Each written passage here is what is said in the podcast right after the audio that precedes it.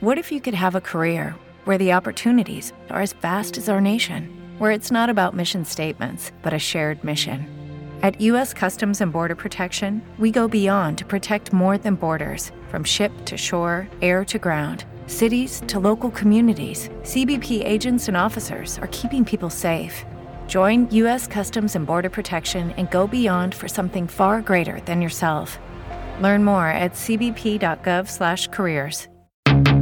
Radio Sant'Angelo presenta Le Zebra Sonagli! Are you fucking ready? Let's go! Well, it rains and it pours when you're out on your own. If I crash on the couch, can I sleep in my clothes? I spent the night dancing, I'm drunk, I suppose. If it looks like I'm laughing, I'm really just asking. Hello everybody, benvenuti a una nuova puntata delle Zebra Sonagli, qui frizzantissimi per voi. Ciao. Charlie Longs from California, il Barone Van Rozen e il Giaguaro. Benvenuti in una nuova puntata. Detto questo, vi ringrazio. Incredibile, sì, assolutamente, fantastica, meravigliosa, stupenda. Dateci altri aggettivi. Ma dov'è che possono trovarci, Charlie? Potete trovarci su Instagram e su Facebook, e potete ascoltare le nostre puntate su Apple Podcast, Spotify, Spreaker, Spotify come ha detto il Giaguaro, e basta, nell'etere. E al 333-86-34-314 per i vostri messaggi. Oggi ne è arrivato uno. Esatto, ma adesso bando alle ciance, basta parlare, lasciamo parlare la musica.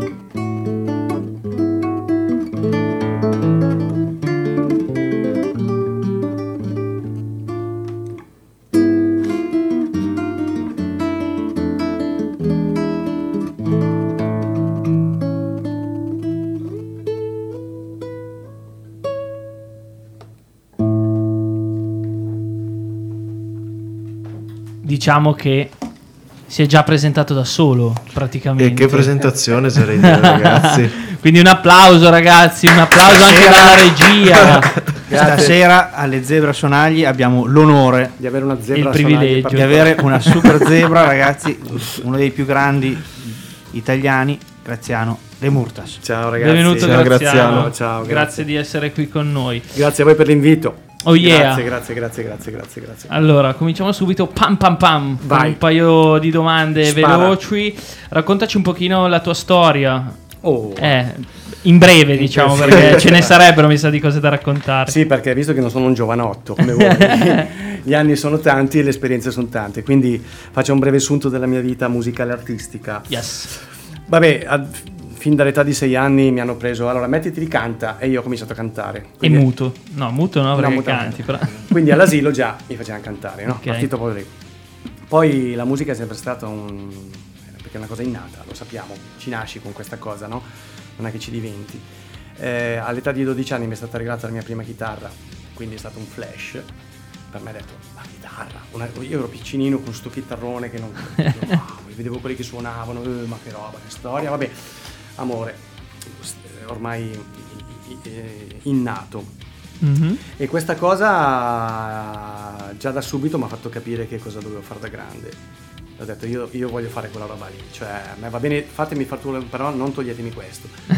E così è stato, infatti all'età di 15 anni, quasi 16, ero già in giro che suonavo con le orchestrine di paese. Quindi avevo già le feste dell'unità, queste cose, quindi si faceva liscio, ragazzi. Cioè, questa era la realtà, che è stato poi una cosa che mi ha insegnato tantissimo, nonostante il genere e tutto, però ai tempi c'era solo quello. Sì, quindi sì, già sì. Suonare, avevo la mia prima Fender Stratocaster, il mio primo ampio, tiravo sempre sul volume e si incazzavano tutti come delle teste, perché io volevo far bordello già da subito. E questa è stata un po' l'esperienza all'inizio, poi dopo volevo questo come farla proprio come professione, ma l'unico modo per farla come professione era girare coi gruppi da discoteca per guadagnare soldini e quindi poter andare a Milano a studiare la chitarra. Mm-hmm. E questo è stato fino all'età dei 23-24 anni. Contemporaneamente agli studi di chitarra che facevo a Milano, classica, con il maestro Avner Rossi. Okay. Studiavo in conservatorio, perché studiavo la tromba in conservatorio. Quindi ovviamente a Piacenza. Non suoni solo la chitarra, no, sai suonare, sì, anche... Cioè... Però la tromba non l'ho più suonata poi. Cioè. Certo. E poi ho continuato a studiare chitarra classica con il maestro Storti, sempre di Milano. Sì, sono arrivato fino all'ottavo di chitarra classica. Poi la classica l'ho abbandonata un po' perché volevo fare altre cose. Cioè, volevo sperimentare, volevo fare, quindi la musica classica mi ha dato tantissimo, soprattutto conoscere lo strumento e avere comunque quella che è, diciamo così, una conoscenza della musica in generale. Sì. Per capire anche su cosa si va a parare, no? Per conoscere proprio la storia della musica. Era una cosa che mi incuriosiva abbastanza. Da lì... Poi vabbè, si incontrano i vari personaggi della storia, diciamo, dei vari percorsi. Ho incontrato un ragazzo che si chiama Moreno del Signore, da lì, perché l'ho conosciuto quando sono andato a suonare con un gruppo in una discoteca, lui era il cantante del gruppo. Uh-huh. E quindi con lui abbiamo iniziato un percorso, diciamo così, in due. Si andava in due, ci siamo stati a piano bar, che poi non era per niente piano bar, perché facevo tutti i pezzi rock, figurati. Io poi facevo le basi, io cantavo, sì, esatto. Ah, quindi facevi tu, producevi anche basi? Sì, assolutamente. E questa cosa è stata fin da subito una cosa molto appagante, perché comunque si faceva quello che ti piaceva. Non era il classico piano bar, con tutto rispetto parlando, che vai lì e devi fare quello che piace a tutti. Cioè, facevamo quello che piaceva a noi. Uh-huh. Ed è stata una mossa vincente, perché poi alla fine... Non so, come tu ben sai, quando sei tu che fai qualcosa di tuo e che lo vivi di prima persona, trasmetti qualcosa di particolare. Certo, sì. Se fai qualcosa che deve piacere per forza agli altri e a te non piace, si vede subito. Chiaro. Quindi va bene poi che ci siano persone che fanno qualcosa che piace agli altri, per carità, non è che... Però a mio parere la mia scelta verte sul fatto di fare prima quello che piace a me, perché comunque la devo godere la musica, se no non avrebbe senso tutto quello che fai, che stiamo facendo, no? Certo. Anche perché la vita del musicista, che se ne dica o no, se ti va bene viaggi con la Rolls Royce e viaggi alle piscine piene, però se no se non va bene sei costretto a fare sacrifici e soprattutto rinunce, certo. Che poi onestamente a me fare sacrifici e rinunce non mi è pesato per niente, perché ho sempre vissuto con quello che mi piaceva fare, cioè suonare, esatto. E quindi lo fai sempre per quello che ti piace, esatto. Detto questo, poi si è incontrato altri personaggi, ritorno un attimo a bomba, sì. Con Moreno del Signore si è fondato il gruppo Scomunica, mm-hmm. Durato per 5 anni il percorso, diciamo così, insieme a Moreno. Dopo l'estate hanno preso strade diverse, diciamo così, abbiamo preso strade diverse per scelte artistiche diverse, e lì ho fondato il gruppo Wine Spirit, mm-hmm. Che per quanto mi riguarda sono stati i 20 anni più belli della mia vita, perché il gruppo è durato 20 anni e devo dire che, cioè, un'esperienza così... Io vi avevo visti, sì, ero un ragazzino. Con Albe tutti mi sa che ti abbiamo visto. Beh, poi Albe ci conosciamo bene perché è stato il mio allievo, quindi a voglia, conosco. Beh, quello è stato, diciamo, un'esperienza fantastica proprio per il fatto che quando vivi veramente vivi con quello che ti piace fare, non c'è un prezzo, non c'è qualcosa che lo può, diciamo così, quantificare, no? Sì, sì. Descriverlo. Penso che la cosa più bella sia quella di provarla, perché dirla dici però quando la provi, e io l'ho provato sulla mia pelle questa cosa, devo dire è una magia, è un miracolo. Oltretutto in un paese come l'Italia, dove quello che si suonava non è mai stato forse un genere tenuto presente, perché noi si suonava rock cantato in inglese, hard rock, heavy metal, quello che vuoi, sì. E l'Italia in quello non è mai stata pronta, no. Perlomeno quando abbiamo iniziato. Poi sembrava che l'Italia si stesse aprendo veramente a quel panorama, e noi ci eravamo già detti, ma visto che suoniamo questa cosa, a un certo punto bisognava andare a confrontarsi con chi di dovere, cioè, perché l'Italia comunque non è che ti dà molto spazio, e invece sembrava che qui si stesse aprendo alla stragrandissima, tant'è che siamo rimasti in Italia, perché comunque si viveva da Dio qua. Lavorava tanto, facevi quello che ti piaceva, avevi un buon seguito, avevi tutto quello che volevi, che ragione c'era di spostarsi, no? Quindi noi rappresentavamo un po' quella che è l'Italia nell'ambito del rock, detta così alla poveraccia. No, però confermo. Cioè, io ci ho probabilmente da ragazzino, cioè su questa cosa non ci ho mai riflettuto, ma dopo ho detto, cacchio, se penso a quel periodo... Cioè, di italiani mi viene in mente solo Wine Spirit, che facevano quello e lo facevano in quella maniera, certo, lì, modo, in Italia. Non vorrei peccare di presunzione, perché io non sono mai stato presuntuoso, e chi mi conosce lo sa. Però posso confermarti questa cosa, che quando abbiamo iniziato noi a suonare, il rock nei locali non c'era. Cioè, sì. Noi abbiamo iniziato proprio, guarda, se ti dico, la prima esperienza Wine Spirit è stata abbastanza traumatica, perché mi sono ritrovato... Anzi, raccontaci. Mi sono ritrovato nel 96, era fine tour della Paola Turci, che io sono andato con la Paola Turci anche, uh-huh. No? Fine tour, quindi sai, palchi importanti, tanta gente, noi insomma in Meridione eravamo tutte praticamente giù a fare questi concerti a Paola Turci. Mi sono trovato anche a vedermi 30.000 persone sotto il palco, cioè sì. Che non era il mio pubblico, era il suo pubblico, ma io suonando lì ovviamente l'ho convissuta questa cosa, e devo dire che è stata un'esperienza fantastica. Quindi finito il tour torni a casa pieno di belle idee, tutto quanto, tutto casato con il compagno di viaggio che era Alberto Bollati, il guapo, quindi il bassista di Wine Spirit. Ci siamo trovati veramente a farci un confronto di ragazzi, allora qui bisogna, allora o facciamo un progetto così o andiamo avanti a fare i turnisti tutta la vita, che cosa vuoi fare? Questa è stata la domanda che ho fatto io a Alberto. Mm-hmm. Io mi ho detto no, io voglio provare a fare allora siamo sulla stessa linea d'onda, cerchiamo un batterista e proviamo a fare questa storia. E così è stato, le prime prove in cascina, eccetera eccetera. Dopodiché il primo concerto, la prima serata, siamo stati a suonare a Milano, in zona interla milanese, proprio alle porte di Milano, in un bar scravosissimo che era una pizzeria di camionisti, cioè, si può sapere dove? No, non me lo ricordo neanche il nome, giuro, perché sarebbe stato bello. Io vorrei tornare lì per rivedere questo posto, ma non mi ricordo come si chiama.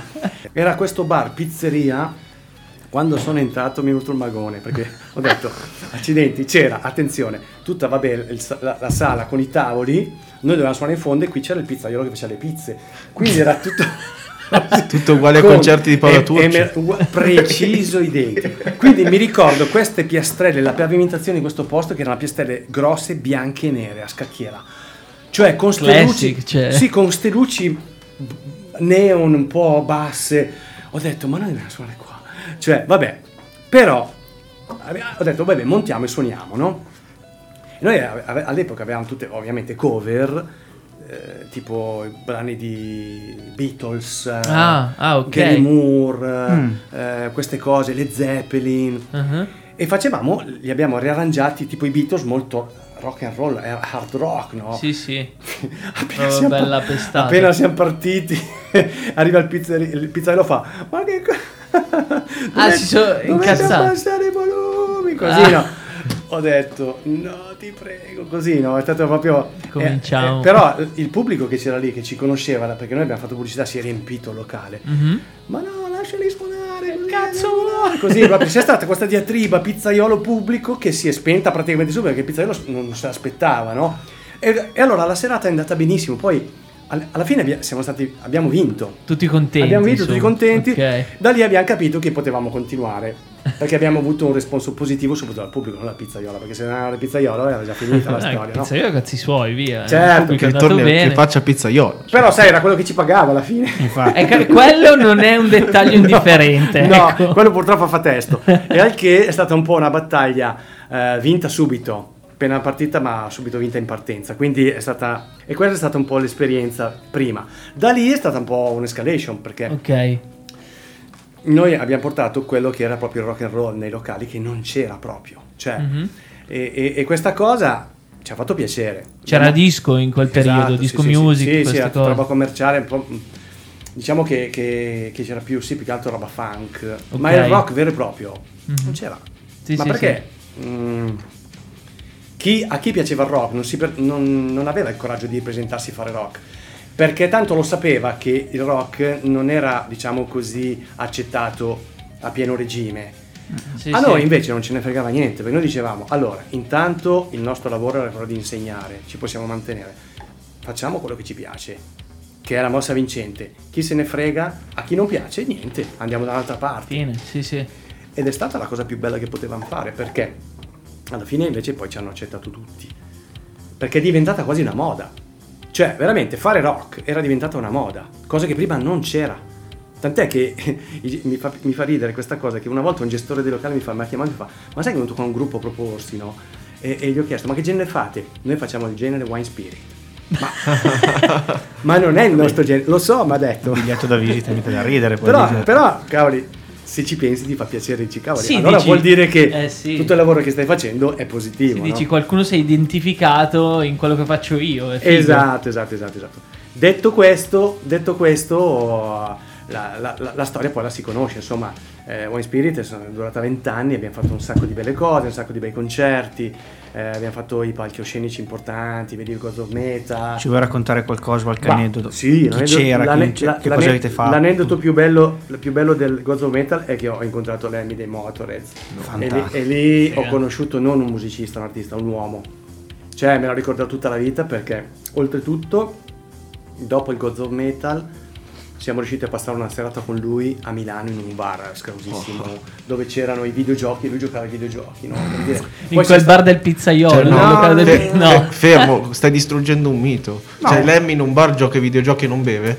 No, Lemmy beve e fa di tutto e di più, però quella sera lì non stavo iniziando a preoccuparmi. No, quella sera lì lui era per i cazzi suoi, era lì in quel bar lì, e questo nostro amico che faceva l'accompagnatore, ma ci ha chiamato, ragazzi guarda che Lemmy è qua, se volete venire lui vi vorrebbe conoscere, e abbiamo passato una delle serate più belle della mia vita, cioè della nostra vita, perché abbiamo conosciuto veramente una persona elevatissima, e che se ne dica dei suoi eccessi o meno, ma una persona veramente colta, conosce un sacco di cose, e ci ha dato veramente delle pillole, delle perle di saggezza fantastiche. E io la domanda che gli ho fatto, gli ho detto, ma tu credi in Dio? E lui mi ha detto, oh, it's very tall, it's taller, cioè veramente molto alto, probabilmente la risposta che aveva un doppio senso, Però per dire, no, che una persona veramente intelligente, molto acuta, molto acuta, sì, molto. Sì. Beh, non è a caso che è diventato Lemmy. Poi se leggi i testi dei suoi pezzi ti rendi conto. Sì, sì. Alla fine sono veramente storie di vita, di realtà vissuta e non solo. E questa è stata una dei tanti, perché poi gli artisti che abbiamo conosciuto, gli Wisnac, piuttosto che tanti altri gruppi, madonna, poi nei Gods of Metal quanti ce n'erano, cioè figurati. E lì, insomma, cioè, vivi e tocchi con mano quella che è l'esperienza proprio della tua professione. Certo. E questa cosa è una cosa che fa piacere, insomma. Graziano, devo farti una domanda. Prego. Che mi è venuta così, no? Ascoltando la tua esperienza. Cosa consiglieresti adesso come adesso, col mercato musicale che c'è adesso, a un giovane artista? Mi fai una bella domanda. Vorrei poterti dare la risposta che ho sempre avuto nel cuore a tutti quelli che ho dato, quindi segui il tuo sogno e fai quello che senti, che è la cosa più giusta. Ok.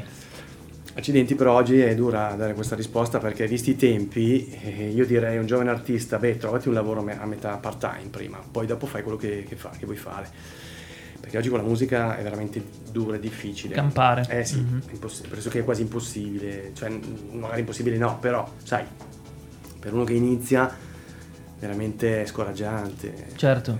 Del resto, raga, è inutile nascondersi dietro alla realtà. Mi rendo conto a oggi, se già prima c'era poco, oggi con l'avvento del Covid non c'è più niente. Sì, sì. Punto. E quello che mi dispiace, e non è per far polemica, ma è la realtà, io poi non sono mai stato polemico, è che lo Stato veramente non ci considera. In generale, l'arte in generale, lo Stato non l'ha mai considerata. Abbiamo parlato giusto settimana scorsa della manifestazione che hanno fatto in Duomo. Sì. E proprio quello lì è stato un chiaro segnale in cui... Io vorrei dare un segnale, tanto so che arriva e non arriva, però a tutti gli artisti in generale, non aspettiamo che arrivi un altro Covid per cercare l'unità degli artisti e dei musicisti, cioè cerchiamo veramente di unire le forze e fare in modo che qualcuno si accorga che noi esistiamo, perché noi non abbiamo un sindacato, non abbiamo niente, non siamo tutelati, cioè lo Stato ti cerca solo se devi pagare le tasse perché guadagni dei soldi. Sì, sì. Cioè che senso ha? Anche noi siamo una categoria, certo, che comunque muove un mercato, che se ne dica, un bel mercato, io da che suono ne ho mosso di mercato, perché ho lavorato tanto in piazze e pub, e la gente arrivava, la gente consumava e tutti stavano bene, tutti guadagnavano, sì, noi sì, compresi. Cioè se non guardi a queste cose è chiaro che poi va tutto a morire e tutto si perde nel nulla, come infatti è successo, come sta succedendo adesso. Per carità, è un momento drammatico a livello mondiale, globale, quindi io spero vivamente che questa cosa si possa risolvere al più presto per veramente rimetterci in carreggiata. Spero vivamente questa cosa qua, e vediamo, ragazzi, siamo tutti nelle mani di qualche cosa, di quello che sta in alto, di quello alto, come dicevamo prima. Infatti c'era anche, adesso mi ricordo chi, che proponeva di creare l'albo dei musicisti professionisti, proprio per tutelare. Per tutelare giusto, bravo. Ci sono tantissimi albi in giro. Certo, perché allora io non ho niente, anzi, secondo me c'è spazio per tutti, ma non sopporto il fatto che un dopolavorista porti via lavoro a un professionista. Cioè prima devono lavorare chi lo fa di professione, dopo se c'è spazio lavorate poi. Ma con questo non voglio essere un nazista. No, chiaro. Per me c'è posto per tutti. Però a oggi il professionista è quello che fa veramente fatica. Hai capito? Il dopolavorista, con tutto rispetto parlando, e non voglio essere, ripeto, non voglio essere polemico, e ci sta, è quello che oggi lavora di più del professionista, eh? Ma è così che va. È così che va. Questo va a discapito in generale all'arte, dell'arte, della qualità, anche della musica, no? Quindi per carità, poi ripeto, se il dopolavorista inventa una cosa figa, ben venga il dopolavorista, ci sta benissimo questa cosa, ci sta benissimo. Però nel momento in cui inventi una cosa figa, scusa se ti interrompo, non sei più un dopolavorista. Bravo. Ti diventi un artista tutto a pieno regime, quindi va bene, va benissimo. Graziano, ti faccio una domanda, visto che comunque hai introdotto un po'... È quello mascherato di là. Sì, sono io, okay. Sempre io. Dimmi pure del labiale. Ti faccio la regia. Ti faccio una domanda che un po' hai introdotto tu con queste ultime cose che hai detto sulla situazione un po' attuale della, degli artisti, no? Invece raccontaci un po' che cosa hai fatto tu durante questo periodo di lockdown, certo, di Covid, insomma, come hai cercato di diffondere la tua musica un po' in questo periodo? Allora, praticamente, siccome io passo la maggior parte della mia vita lavorando in studio e quindi cercando di creare, di fare, poi un po' con insegnamento, eccetera, eccetera, ti dico la verità, io non mi sono stressato più di tanto durante questo periodo, come invece tanti altri che si sono sentiti un po' chiusi in gabbia, no? Io ho detto, bene, cerco di fare di un momento, diciamo, drammatico, creare qualcosa di costruttivo, di positivo. Quindi mi sono immerso nello studio, nel senso studiare, quindi affrontare cose nuove per quanto riguarda la mia esperienza musicale, eccetera, eccetera. Ho creato alcuni video che ho postato sul mio canale YouTube, di cose originali e cose, diciamo così, cover, riarrangiate, risuonate e ricantate da me. Mm-hmm. Quindi me la sono fatta passare così, proprio perché non mi è venuta a mancare quella vena, diciamo così, un po' creativa, un po', diciamo così, della voglia di fare. Forse c'era bisogno anche di questa cosa, no? Non mi sono lasciato prendere dallo sconforto del fatto di non poter lavorare più di tanto. Ho detto, va bene, è così che va, quello che deve essere sarà. Sarà quello che deve, cioè, se è così è perché è così che deve essere. Un po' fatalista. No, più che fatalista io sono consapevole, è diverso. Okay. Quindi siccome io cerco sempre di dare a tutto ciò che mi succede, affrontarlo in maniera consapevole e spirituale. Io ho questa cosa che mi viene regalata, non so da chi, che mi permette comunque di andare avanti. Perché se veramente... se a mente fredda dovessi veramente valutare per come vanno le cose, avrei già smesso di fare musica da non so quanto tempo. Ma non è una buona ragione per arrendersi, no? Il fatto che le cose non vadano bene. Io penso che pensare positivo e cercare di, non dico combattere perché forse è la parola sbagliata, ma lottare per poter arrivare a un qualche cosa, penso che sia una ragione di vita importante. Cioè praticamente trovi uno stimolo nuovo in ogni situazione un po' che ti trovi, che ti capita, no? Sia positiva che negativa. No, a proposito di questo tuo sguardo verso il futuro, hai qualche progetto in cantiere, qualcosa proiettato nel futuro, diciamo non prossimissimo, ma diciamo nel...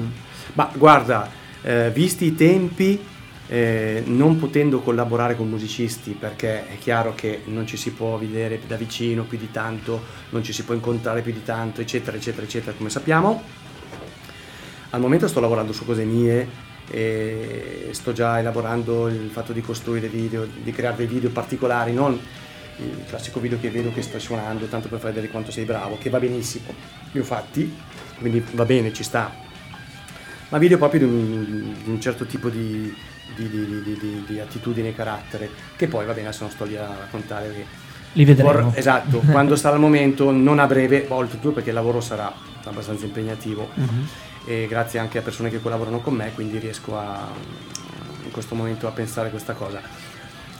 Questo è uno dei progetti. Parallelamente a questo, vabbè, ho l'insegnamento come sempre, quindi collaboro con varie scuole di musica, una Pavia, una Piacenza, a Sant'Angelo, tra l'altro sono qua dietro al Morzenti, perché faccio corsi pomeridiani di musica che ancora non abbiamo iniziato per la storia del Covid, comunque siamo in contatto, stiamo aspettando la partenza di questa cosa e le varie lezioni private. Appena si sbloccherà questa cosa qui vedremo poi di buttare in piedi altre situazioni con altri musicisti con cui sono in contatto. Ho fatto altre cose intanto, come il GD3 per esempio, Graziano Demurtas Trio con altri musicisti, e anche lì si è dovuta fermare per questioni pratiche a quanto pare. Ho il mio duo acustico con Roberto Cairo, che tutti conoscete, grande chitarrista, musicista, che si chiama il Total Unplugged Project, dove praticamente abbiamo anche una pagina Facebook che tanta roba, li ho sentiti dal vivo, di tanta roba, ragazzi. Bene, grazie, sono contento che ti sia piaciuto. E poi faccio anche serate da solo, mi chiamano per fare delle serate da solo, quindi faccio serate magari improntate sul chitarrista lirico, nel senso ho delle basi dove ci sono pezzi strumentali di un certo tipo, oppure cantati anche, sì, sì. A seconda della richiesta, insomma, diciamo che riesco ad accontentare un po' tutti, sempre con il diciamo così il carattere della professionalità, però, cioè, nel senso, mi è sempre piaciuto affrontare qualsiasi situazione in ambito, cioè, professionale, nel senso, voglio arrivare a dare sempre il meglio di me stesso, okay. Qualsiasi situazione sia, dal barettino di paese al Royal Albert Hall, che sfortunatamente ci sono mai stato, ma ho avuto la collaborazione con l'Orchestra Verdi di Milano, che lì abbiamo fatto due cose molto importanti, molto belle, che lì è stata una gran bella esperienza, perché lì sei a contatto con una realtà completamente diversa innanzitutto dalla tua. Nel senso, suonando col gruppo, un trio, un quartetto, hai comunque il palcoscenico, è sempre una zona ristretta. Lì ti trovi su un palco con 80 musicisti dietro le spalle, con l'orecchio che sono lì che ti ascoltano. Sì. Dici, questi però, attenzione, cioè, bisogna staremo un po' attenti, no? E devo dire che è stata un'esperienza strapositiva. Dal punto di vista, prima di tutto, diciamo così, dello spazio, nel senso, è una cosa veramente diversa, perché lì non suoni con un'orchestra, suoni col silenzio. Io ho capito questa cosa, cioè, adesso te la spiego. Sono un po'... Suoni col silenzio, che cosa vuol dire? Che lì vige la regola del silenzio, non che devi stare zitto, ma ogni singola nota è incastrata al momento giusto, al posto giusto, con una certa atmosfera. Ok, capisci? Sì, ho capito. Quindi questa cosa qua mi ha dato veramente un insegnamento particolarissimo, perché, e lo dimostra il fatto che la prima volta che ho suonato con loro, che mi sono trovato a fare questo solo che durava 10 minuti da solo, quindi ho dovuto creare questo solo dal niente per occupare quei 10 minuti di tempo e fare in modo di dire: adesso tocca a me fare il solo. Ma lì non è tanto il fatto di suonare, è il fatto di gestire l'emozione del fatto che sei da solo, con una platea numerosissima, strapiena, in perfetto silenzio, con 80 musicisti strabravissimi dietro le spalle, e tu sei lì che dici: comunque sono sotto giudizio, ti senti veramente sotto giudizio. E è stato bello, perché comunque tutti i primi violini, violoncelli sono venuti a complimentarsi e mi hanno fatto piacere, sai. Arrivi comunque da... Poi vai lì... Che comunque è il suo perché, però... Tutto giacca cavato, tutti eleganti, strabravissimi musicisti, poi sappiamo l'Orchestra Verdi, ragazzi, non ha bisogno di presentazioni. Prossima volta invitiamo Malmsteen, che più o meno con l'orchestra ci sa fare anche lui. Bellissimo, tra l'altro ha fatto un lavoro fantastico con l'orchestra dei giapponesi, adoro quel lavoro lì. E lui è veramente un fuoriclasse, fenomeno. È un matto anche. Punto, sì. Beh, gli artisti di un certo calibro sono tutti pazzi, scattiati, altrimenti non avrebbe senso quello che fanno. Da lì vabbè, è stata fatta anche la seconda diciamo edizione nel 2016, dove abbiamo suonato anche Picture in Exhibition di Emerson, Lake and Palmer, insieme poi sempre al concerto John Lord, concerto per gruppo e orchestra dei Deep Purple. E queste sono state un po' le esperienze, diciamo, di punta, no? Quindi dai Gods of Metal con il gruppo, conoscere musicisti, altre manifestazioni, festival, eccetera eccetera, l'orchestra sinfonica, sono state un po' le ciliegine sulla torta, no? Fino poi alle varie esperienze, diciamo così, ma le varie esperienze di lavoro nei pub, nei clubs, nelle feste di piazza e quant'altro. Insomma. Sì. Io ho una curiosità, voglio due nomi, l'artista emergente italiano che consideri, diciamo, di più, e quello straniero. Emergente? Sì, emergente. Due artisti emergenti? E poi se vuoi dire anche quello proprio che ti piace di più in generale. Allora, artisti italiani emergenti, adesso i nomi onestamente non me li ricordo. Ho intravisto qualcosa in zona Sanremo, quando qua e là qualche flash, no? Che è stato parlato di questi ragazzi giovani. Allora, chiariamo una cosa, l'Italia è strapiena di talenti, Lo dimostra il fatto che basta guardare X Factor e ragazzi, lì c'è gente che spacca di brutto, cioè. Poi dopo il fatto che li facciano arrivare ultimi, questi la soffrono, magari vanno a far visita anche allo psicologo perché si sentono frustrati, e hanno ragione. Sì, sì. Però onestamente quando senti questi personaggi dici accidenti ragazzi, il livello si è alzato tantissimo. Ora, la domanda che tu mi fai è artista emergente italiano, non ti so dare una risposta precisa, okay. Sono sincero, ma perché non è per una questione di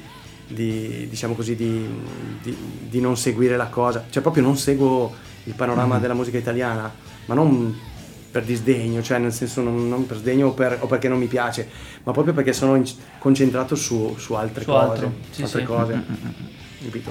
Okay. Straniero, artisti stranieri, allora quello che ti posso dire è questo, venendo a mancare quella che è stata quello che ho sempre seguito, cioè la vena del rock, dell'hard rock, non essendoci più mercato in quella direzione, onestamente non vedo un giovane emergente in quella, non ho ancora visto perché non viene pubblicizzato, perché non si investe in quella direzione, mi dispiace molto.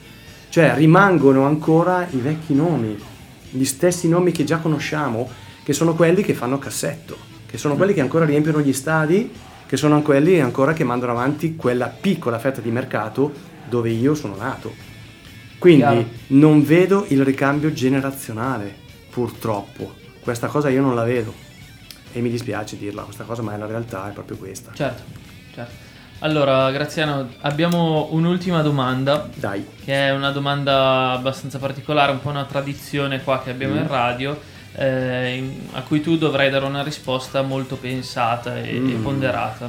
Questa è la domanda del cazzo di Ribo, che è il nostro direttore. Presidente. È una domanda insidiosa, quindi stai attento a ciò che dici. Esatto. Okay. Prenditi il tempo che ti serve per pensarci. Allora, dai, vado. Allora, dai. Cosa preferisci tra 1. Non poter più usare il telefono per tutta la tua vita, o essere obbligato a registrare un album trap? Hai 30 secondi per pensarci, Graziano. Ti hai messo le mani in faccia, diciamo, per i nostri audioascoltatori. Cazzo, che domanda assurda.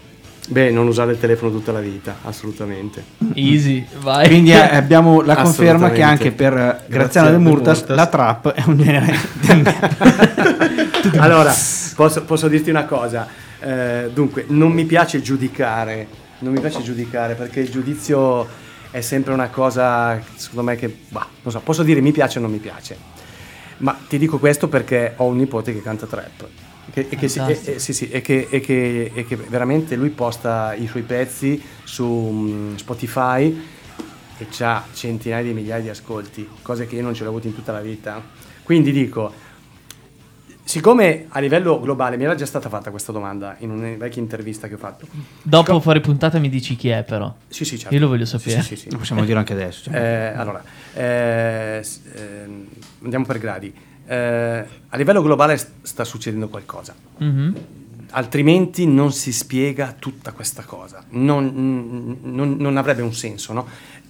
C'è una certa evoluzione, se anche la musica sta subendo questa cosa, se l'umanità sta subendo questa cosa, è perché sta succedendo qualcosa. Bisogna solo ed esclusivamente essere in grado di accettare il fatto che sta cambiando questa cosa. Sì. Il fatto che sta cambiando, se lo accetti, allora cresci anche tu, perché comunque è una crescita. Con questo non vuol dire che io mi metterò a cantare trap, no. Sia ben chiaro, tengo a sottolineare questa cosa. Però io sono convinto che questo è un grosso cambiamento a livello globale, e quindi l'umanità si dovrà rendere conto a un certo punto che le cose stanno cambiando, perché è l'unica ragione che ti può far andare avanti. Altrimenti sarebbe una guerra punica continua e non ha senso. Sì, eppure saremmo fermi. Esatto. Ma infatti, perché altrimenti che senso avrebbe il fatto che anche negli anni 60 quanto erano arrabbiati col fatto che erano usciti i Beatles? Gli avevano dato 3 mesi di vita, no? Ma questi durano 6 mesi. Minchia, vorrei avere io 6 mesi di vita musicale come li hanno dati loro. Ma sti cazzi, cioè. I 6 mesi valgono una vita intera. Quindi sono quei 6 mesi famosi, magici, che hanno portato il cambiamento a livello globale, universale della musica, no? Adesso è chiaro che quello che sta succedendo non ci piace, però vuol dire che bisogna anche ascoltare questo cambiamento.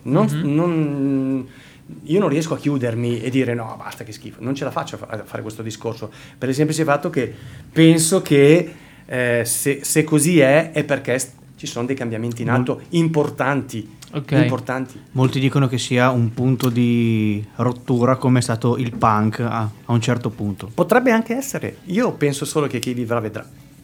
Vedremo cosa sarà, ragazzi. Cioè, pensiamo positivo, che va bene, no? Graziano, siamo addirittura d'arrivo, wow. Quindi ti chiediamo i tuoi contatti, dove possiamo trovarti sull'internet. Allora, vabbè, io ho le mie pagine Facebook, sì? Sempre come Graziano Demurtas. Ok. E ho la mia pagina Facebook, ne ho 2. Poi ho il Total Unplugged Project, okay. Sempre su Facebook, e ho il mio canale YouTube Graziano Demurtas, quindi mi trovate sicuramente sia su Facebook che YouTube. Ancora non ho un sito internet perché ho visto che forse è più veloce Facebook, è più immediato, e YouTube che il resto, però non è detto che magari un sito internet si possa anche fare, perché no, è sempre comunque un punto di riferimento o dove puoi gestire tutta la tua vita artistica in maniera forse un po' più personale rispetto a Facebook che diciamo a YouTube, no? Sì, sì. Però vabbè, vedremo. Allora Graziano, ti chiediamo se ti va di congedarci con un pezzo. Ah. Quello che ti va di fare, quello che hai voglia adesso di fare. Ci provo, visto e considerato che stiamo attraversando questo momento qui, che è sostanzialmente fa parte di un viaggio, no? Mm-hmm. Questo è un viaggio che tutti stiamo affrontando, come ognuno per sé affronta il viaggio nella vita, no? Però visto che questo è un momento che stiamo viaggiando tutti insieme, penso che un pezzo sia forse indovinato, che non è purtroppo un brano mio, però la dice lunga, potrebbe essere un brano tratto da Slip of the Tongue, che si intitola Sailing Ships, che questo è un brano che io adoro, che porto nel cuore perché l'ho sempre suonato e mi piace sempre fare questa cosa. E noi lo ascoltiamo ultra volentieri. Ok, dai, ne faccio giusto un pezzettino, tanto per... quello che vuoi. Vediamo, spero di ricordarmi tutte le parole, che ogni tanto ci impaperiamo. Vediamo, dai.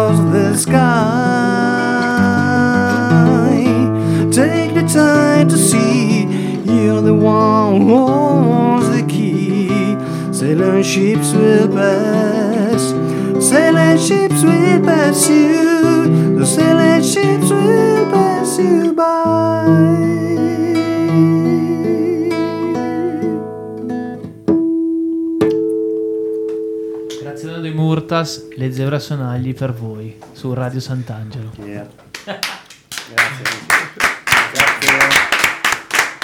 Grazie a te. Che tra l'altro è stato un piacere. Assolutamente, anche per noi è stato indimenticabile. Grazie ragazzi, buona serata e ci si vede presto.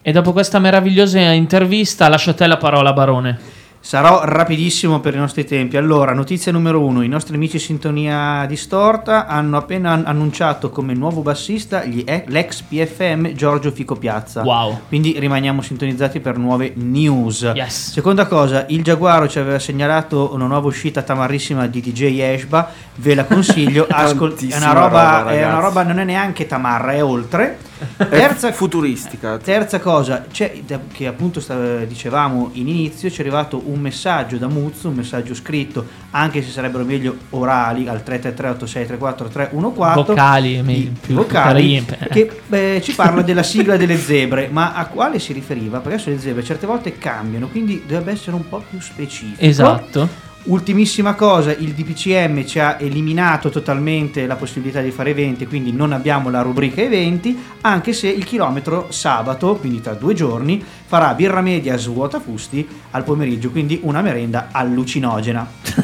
Addirittura. E anche la Petrarca lo fa, quindi 2 nostri ex ospiti si lanciano nella merenda spacca il turlo di Giano da bar. E il fegato poi ringrazia. E saluta. Ascolto della settimana, Giaguaro? Allora, visto quello che ci ha cantato Graziano poco tempo fa, l'ascolto non possono che essere gli Wisnac.